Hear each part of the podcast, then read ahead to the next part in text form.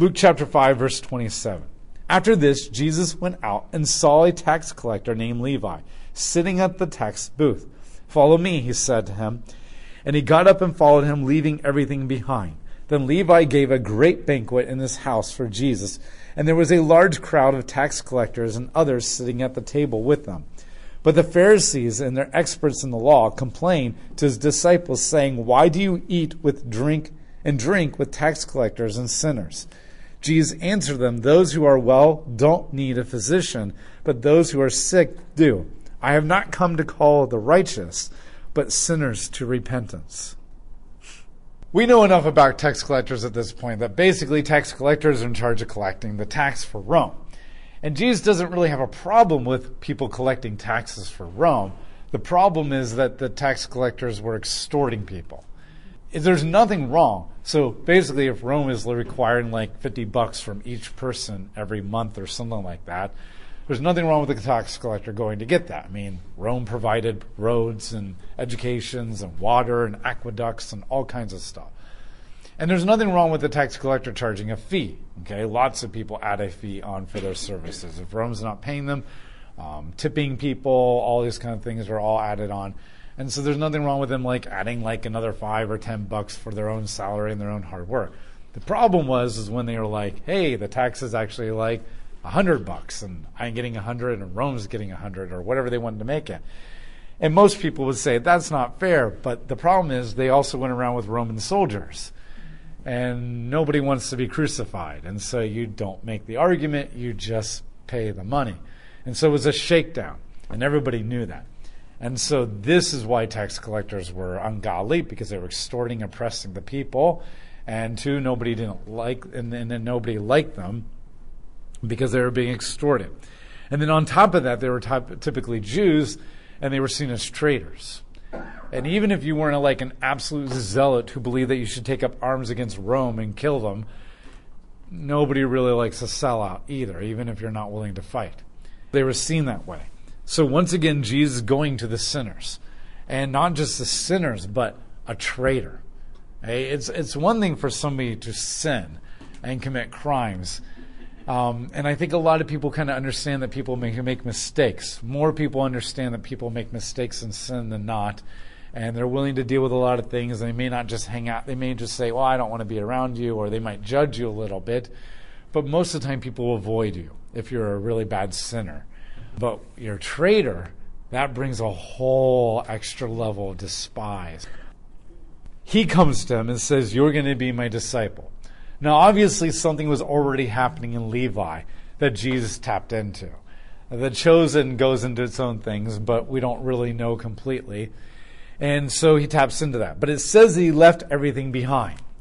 Now, it's very important to understand that Jesus does not have a universal message that you are to give up everything, like sell everything, give up your house, give up your checking account, sell all your cars, live in a cardboard box. One, he never actually said that. And two, that's not practical. It's really hard to serve people when you have absolutely nothing. And why would Jesus teach about hospitality and using your money to win friends and all kinds of stuff and the parable of the talents and all that kind of stuff if he basically was like, but you're not allowed to have anything? The other thing that makes it very clear that he's not calling Levi to leave everything and sell everything to the poor was because Levi ends up throwing a huge banquet and inviting a bunch of people over. And that's hard to do when you sold everything and gave it to the poor. There is a case where Jesus does tell the man to do that, but that was an individual, very specific case to that man because that man had a different heart issue than other people do. This is not Jesus saying, leave everything behind, as in sell everything. This is Jesus saying, leave everything behind, as in the lifestyle that you have been pursuing the fact that you have been working with Rome at the expense of other people, the fact that you have been the oppressor, the fact that you have made material gain your life focus, that is what he's leaving behind. And instead of using his home for his own gratification, now he's using his home and opening it up for everybody. There's nothing wrong with having a big home or lots of cars or a big swimming pool or that kind of stuff as long as it's open to people in ministry.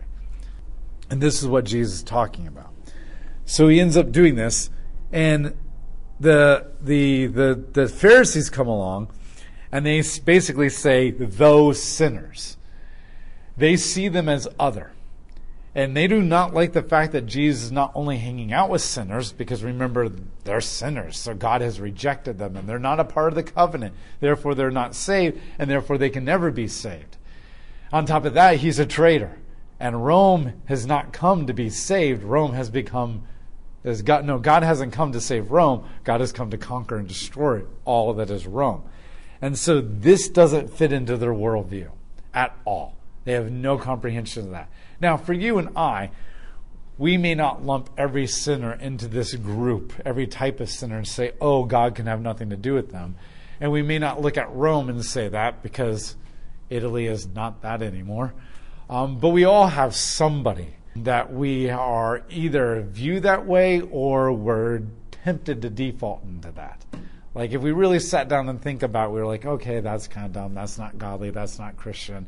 But because of our upbringing or because we were wronged very badly or wounded very badly by somebody in our past, our default tends to be like those people, uncertain people. And then and you either nurture that and do not change that, or you do question it and realize that's not the correct behavior, but you don't really know how to change it because it's so much a part of you. So we all have that in us at certain places and certain times in our life, depending on our upbringing or even our wounds in our life. And it can be as anything from like a particular race of people, a particular gender, or even those rich people or whatever. Like it goes all different directions. Humans are very good at just hating anybody, so regardless of what status you have. They have a problem with this. And this is where Jesus kind of gives them their first lesson and worldviews. And basically, he says that I have not come for the righteous, I have come for the sick. I have not come for the, the, the healthy, I have come for the sick. What he basically is describing himself as a doctor. And what he's describing them as a spiritually unhealthy. And then the, the idea is that I love, for God so loved the world, that he gave his only begotten Son, that I care about all these people. And just like any of you Pharisees, if you had a sick or wounded human in your family or an animal, you would attend to them or get a doctor. And this is how I view, view them. And I think th- this is radical, even for us we know this phrase. We've heard Jesus say this. But if you really think about it, Jesus is not viewing the adulterer or the murderer or the liar or the thief or or the gossiper or the, the glutton or any of that. He's not viewing it as sin. He's viewing it as sick, unhealthy. Now, don't get me wrong. He is viewing it as sin, okay? he does very much see that sin does have consequences. And for those who do not repent of their sins and come to Christ, there are consequences and there is a judgment from God. And there is a hell, and he will make that very clear throughout his ministry. But that's on a theological level. On a love for the world, on these are my children, on this is theological, um, these are on a practical level, on a, better, on a relational level. That's what I'm looking for on a relational level, he sees his children who are sick. And of course, later with the parable of the lost, he's going to add to that he sees his children as lost, confused. And, and this is carried on all the way into his life when we are literally nailing him to the cross and he says, Father, forgive them because they do not know what they're doing. And I think if we really think about this, like if we could radically shift our perspective on people and not see that kind of a sin as a horrible sinner, but that they're sick, they're lost, they're confused, they're hopeless. And nobody wakes up and says, I'm going to be. It's usually a result of woundings and gradual abandonment over time that they end up in desperation begin to do things like that. And I think it's very powerful to do a radical. Now, obviously, if somebody's shaking their fist at God and they're like, screw this, I don't see this as wrong, I'm not going to change, I'm not going to repent, you can't judge me, obviously, you still have compassion for them. You're still to see them as lost, you're still seeing them as sick. But at the same time, you also see them as this is rebellion, and there are consequences from that. And that's a hard tension to maintain. It is very hard tension to, so to speak, as love the sinner but hate the sin. But this is what Christ is doing. He sees them as his children that are sick. And it's a very radical worldview to have on those who are sinful, on those who are traitors. Traitors. But then he makes this comment like, I have not come for the righteous, but for the sinners in repentance. Now, what Jesus is not saying is that the Pharisees are righteous. They are not righteous. On the outwards, they are, and you know that they're not righteous because later Jesus will come along and he'll say that you are whitewashed tombs. Now remember, a whitewashed tomb is where you come to the grave site and it's bleached by the sun and it looks all pretty and it's marble and you polish it and you put your flowers there and you're like, oh, isn't this a great gravestone that we got from grandpa? But under the ground, it's just a rotting corpse. And so what looks beautiful on the outside is actually dead and rotting on the inside. And Jesus compares, says the Pharisees are that. And then, in case you have never thought that Jesus ever had any harsh words for anybody, he also said that it would be better for you to tie a large millstone rock around your neck and jump in the water than to live another day and teach these people another day. Mm-hmm. And then my other phrase is the, the, my, the parent in me can relate to this is when he says, How much longer must I put up with you people? I can't wait to go back to the Father where everything's great again. Jesus does see them as very dead, very sinful, very lost. And in fact, he has far harsher words for them than any of the tax collectors or the adulterers or the prostitutes in any kind of way. What he's not saying is that they are righteous. What he's saying is that he has not come for those who th- see themselves as righteous. Those who think that they're healthy, they don't go to the doctor. Those who are in denial about their sickness, they don't go to the doctor. And you can't help those people. You, you, can't, they, you can't treat them because they won't do what you tell them to do. And you can't drag people off in shackles and put them into surgery tables. They don't see them as that. And what he's basically saying is, I have I've come for the people who have faith and are willing to repent. And I don't care if you're a Pharisee, I don't care if you're a tax collector, I don't care if you're an adulterer, I don't care if your biggest problem is that you just have some anger issues and gossip problems. If you're willing to repent, that's who I've come for. I've come for the people who see their needs, to see that they're sick. And this is the heart of Jesus' relational ministry. Chapter 5, verse 33. Then they said to him, John's disciples frequently fasted and pray, and so do the disciples of the Pharisees, but yours continue to eat and drink. So Jesus said to them, You cannot make the wedding guests fast while the bridegroom is with them, can you? But the days are coming when the bridegroom is taken from them, and at that time they will fast. And he also told them a parable. They're complaining. They're like, okay, well, fine then. We got something else to complain about. And they complain that, like, fasting actually was never really completely required by God. There was a few festivals where God had them fast and that kind of stuff, but it was never a mandatory statement in the law that you had to fast. But the Pharisees did fast. And the, all Pharisees fasted twice a week, at least. They would fast on Tuesdays and Thursdays. And the ones who really wanted to show off would fast even more than that. And so they took pride in this fasting. They took pride in the fact that they physically denied themselves in order to show how godly they were. And John was ascetic. He denied himself material comforts and material um, wealth. He denied himself um, abundance of food. He was a wild wilderness kind of a man. And so they saw him fasting and denying himself. And, and of course, they didn't really like everything John said, but John looked and fit a little bit more into their picture of what it meant to be spiritual, at least than Jesus. Jesus came and he drank wine. He, he went to parties. He hung out. He didn't really fast um, regular. I mean, we know that he did fast at different times, but not on a regular weekly basis and a, hey, look at me kind of a sense. And they had a problem with that. And this is going to be a topic that will come up again in, later in Jesus' ministry, where he'll talk about how John did this and I did this, and you don't like either way, really. They're complaining. Like, why aren't you teaching proper rabbi protocol to your disciples? Okay, this is like um, Dead Poets Society when they're really angry with the, his classroom management. That's not what we're about here at this Ivy League school. And so they're upset about that. This is not the way that you teach. And Jesus basically makes the point like, you don't fast when you're at the wedding. Mm-hmm. I'm the bridegroom. I have come. It is the year of Jubilee. Mm-hmm. I have come to set captives free. I have come to bring life. There's no reason to fast. Because remember, the whole point of fasting is to deny yourself of your physical dependencies and rest in God and discover who you really are and submit to Him and find your strength in Him. Jesus says, This is a wedding feast. I am the bridegroom. And this goes back into Jeremiah 31 31 when he says, You knew me as a Lord, as a God, but a day is coming where you will call me a husband.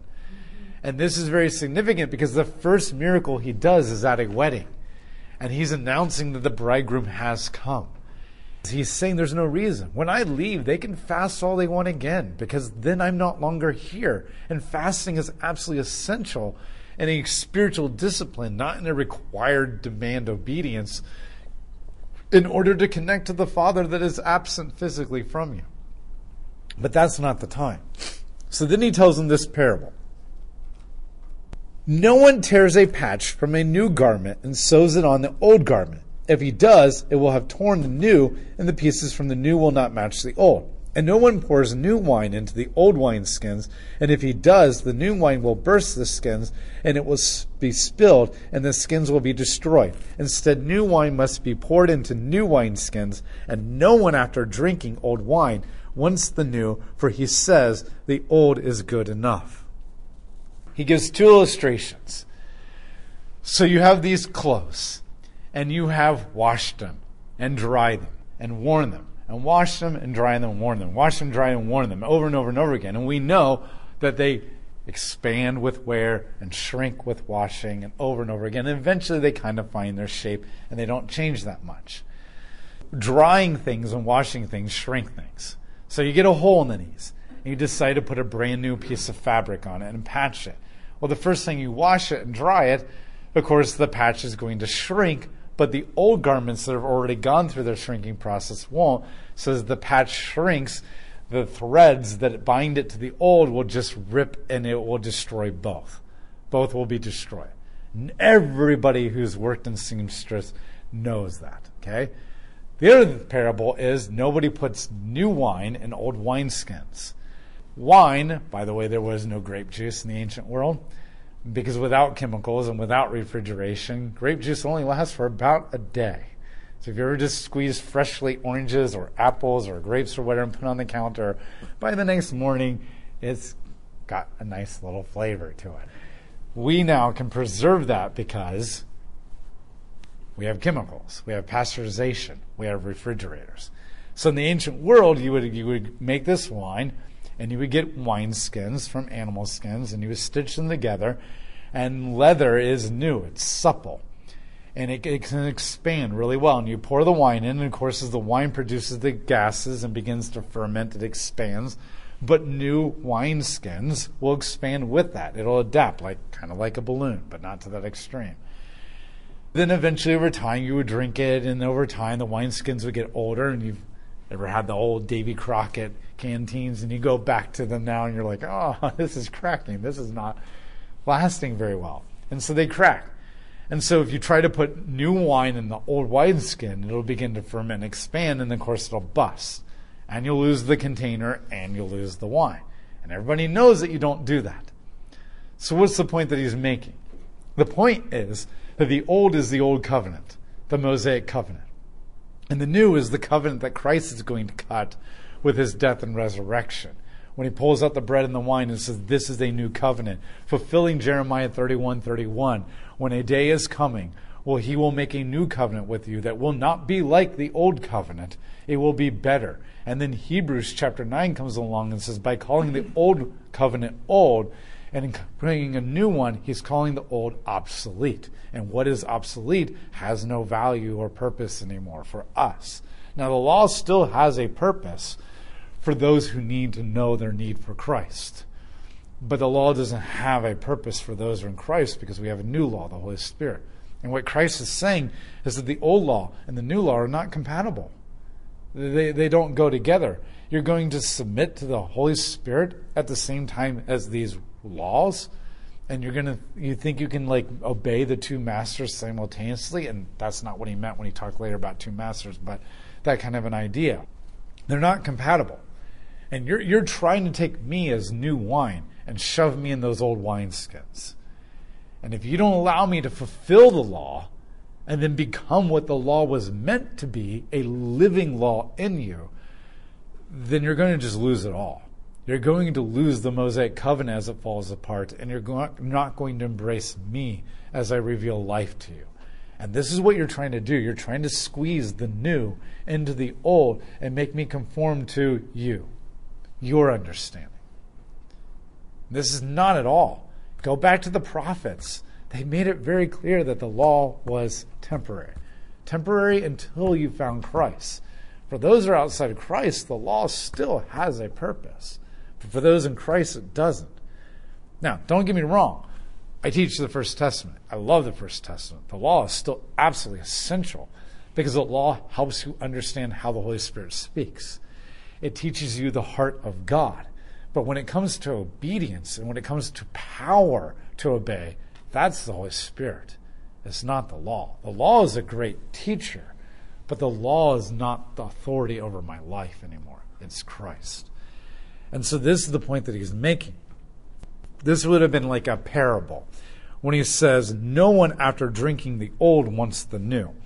And this is based on a parable or a phrase where people would say, Old wine is good.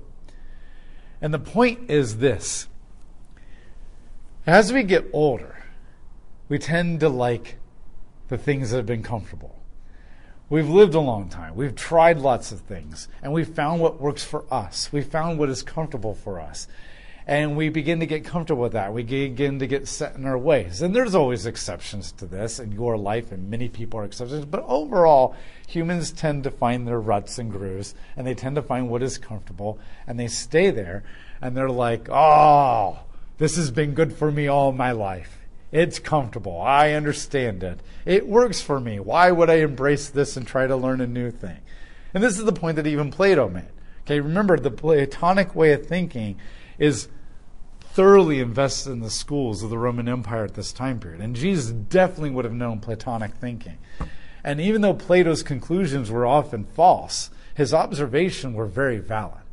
And Plato made the observations that most people don't want to learn new things because it takes them out of their comfort zones. And when things take you out of your comfort zones, well, they're scary and they're not comfortable and they're too painful. And we don't like pain and we tend to avoid it. And the other thing is, we don't try the new because at the same time, we also don't like the idea like, maybe what I've believed all this long was wrong. And if we try something new and it works, or we adopt a new interpretation of the Bible or a new theological thing, we have to admit that what I believed my entire life was not the correct interpretation of the Bible. And that's scary because once you begin to go down that road, well, what else have I believed that's not the correct interpretation? How far do I go with this? Is everything I believe in a lie? And at the end of your life, you don't really want to be overhauling your worldview that much. And so, what Jesus is saying is that you are the old, and you become very comfortable with your way of thinking, your lifestyle. And one of the reasons you become very comfortable is because it has made your life very comfortable at the expense of many other people. And so you quote this parable old wine is good, and new is bad. And you are new, Jesus. You are bad. And he says, that's not actually valid in any kind of a way. Especially when God says, a day is coming when I will make a new covenant. And this is the point that he's making. He's challenging them on the way that they view the world, on the way, how powerful traditions can grip you. Now, I'm a big believer in traditions. I think traditions can be great teachers. They can be great guide rails for your relationship with God. Only when the tradition actually is guiding you in the right direction and actually producing life. And only when you actually know what the tradition actually is for. We should always be reevaluating our traditions and asking, is this really truly serving its purpose and creating life in me and other people? Or has it just enslaved us to a tradition? And this is what Christ is doing. This is his point.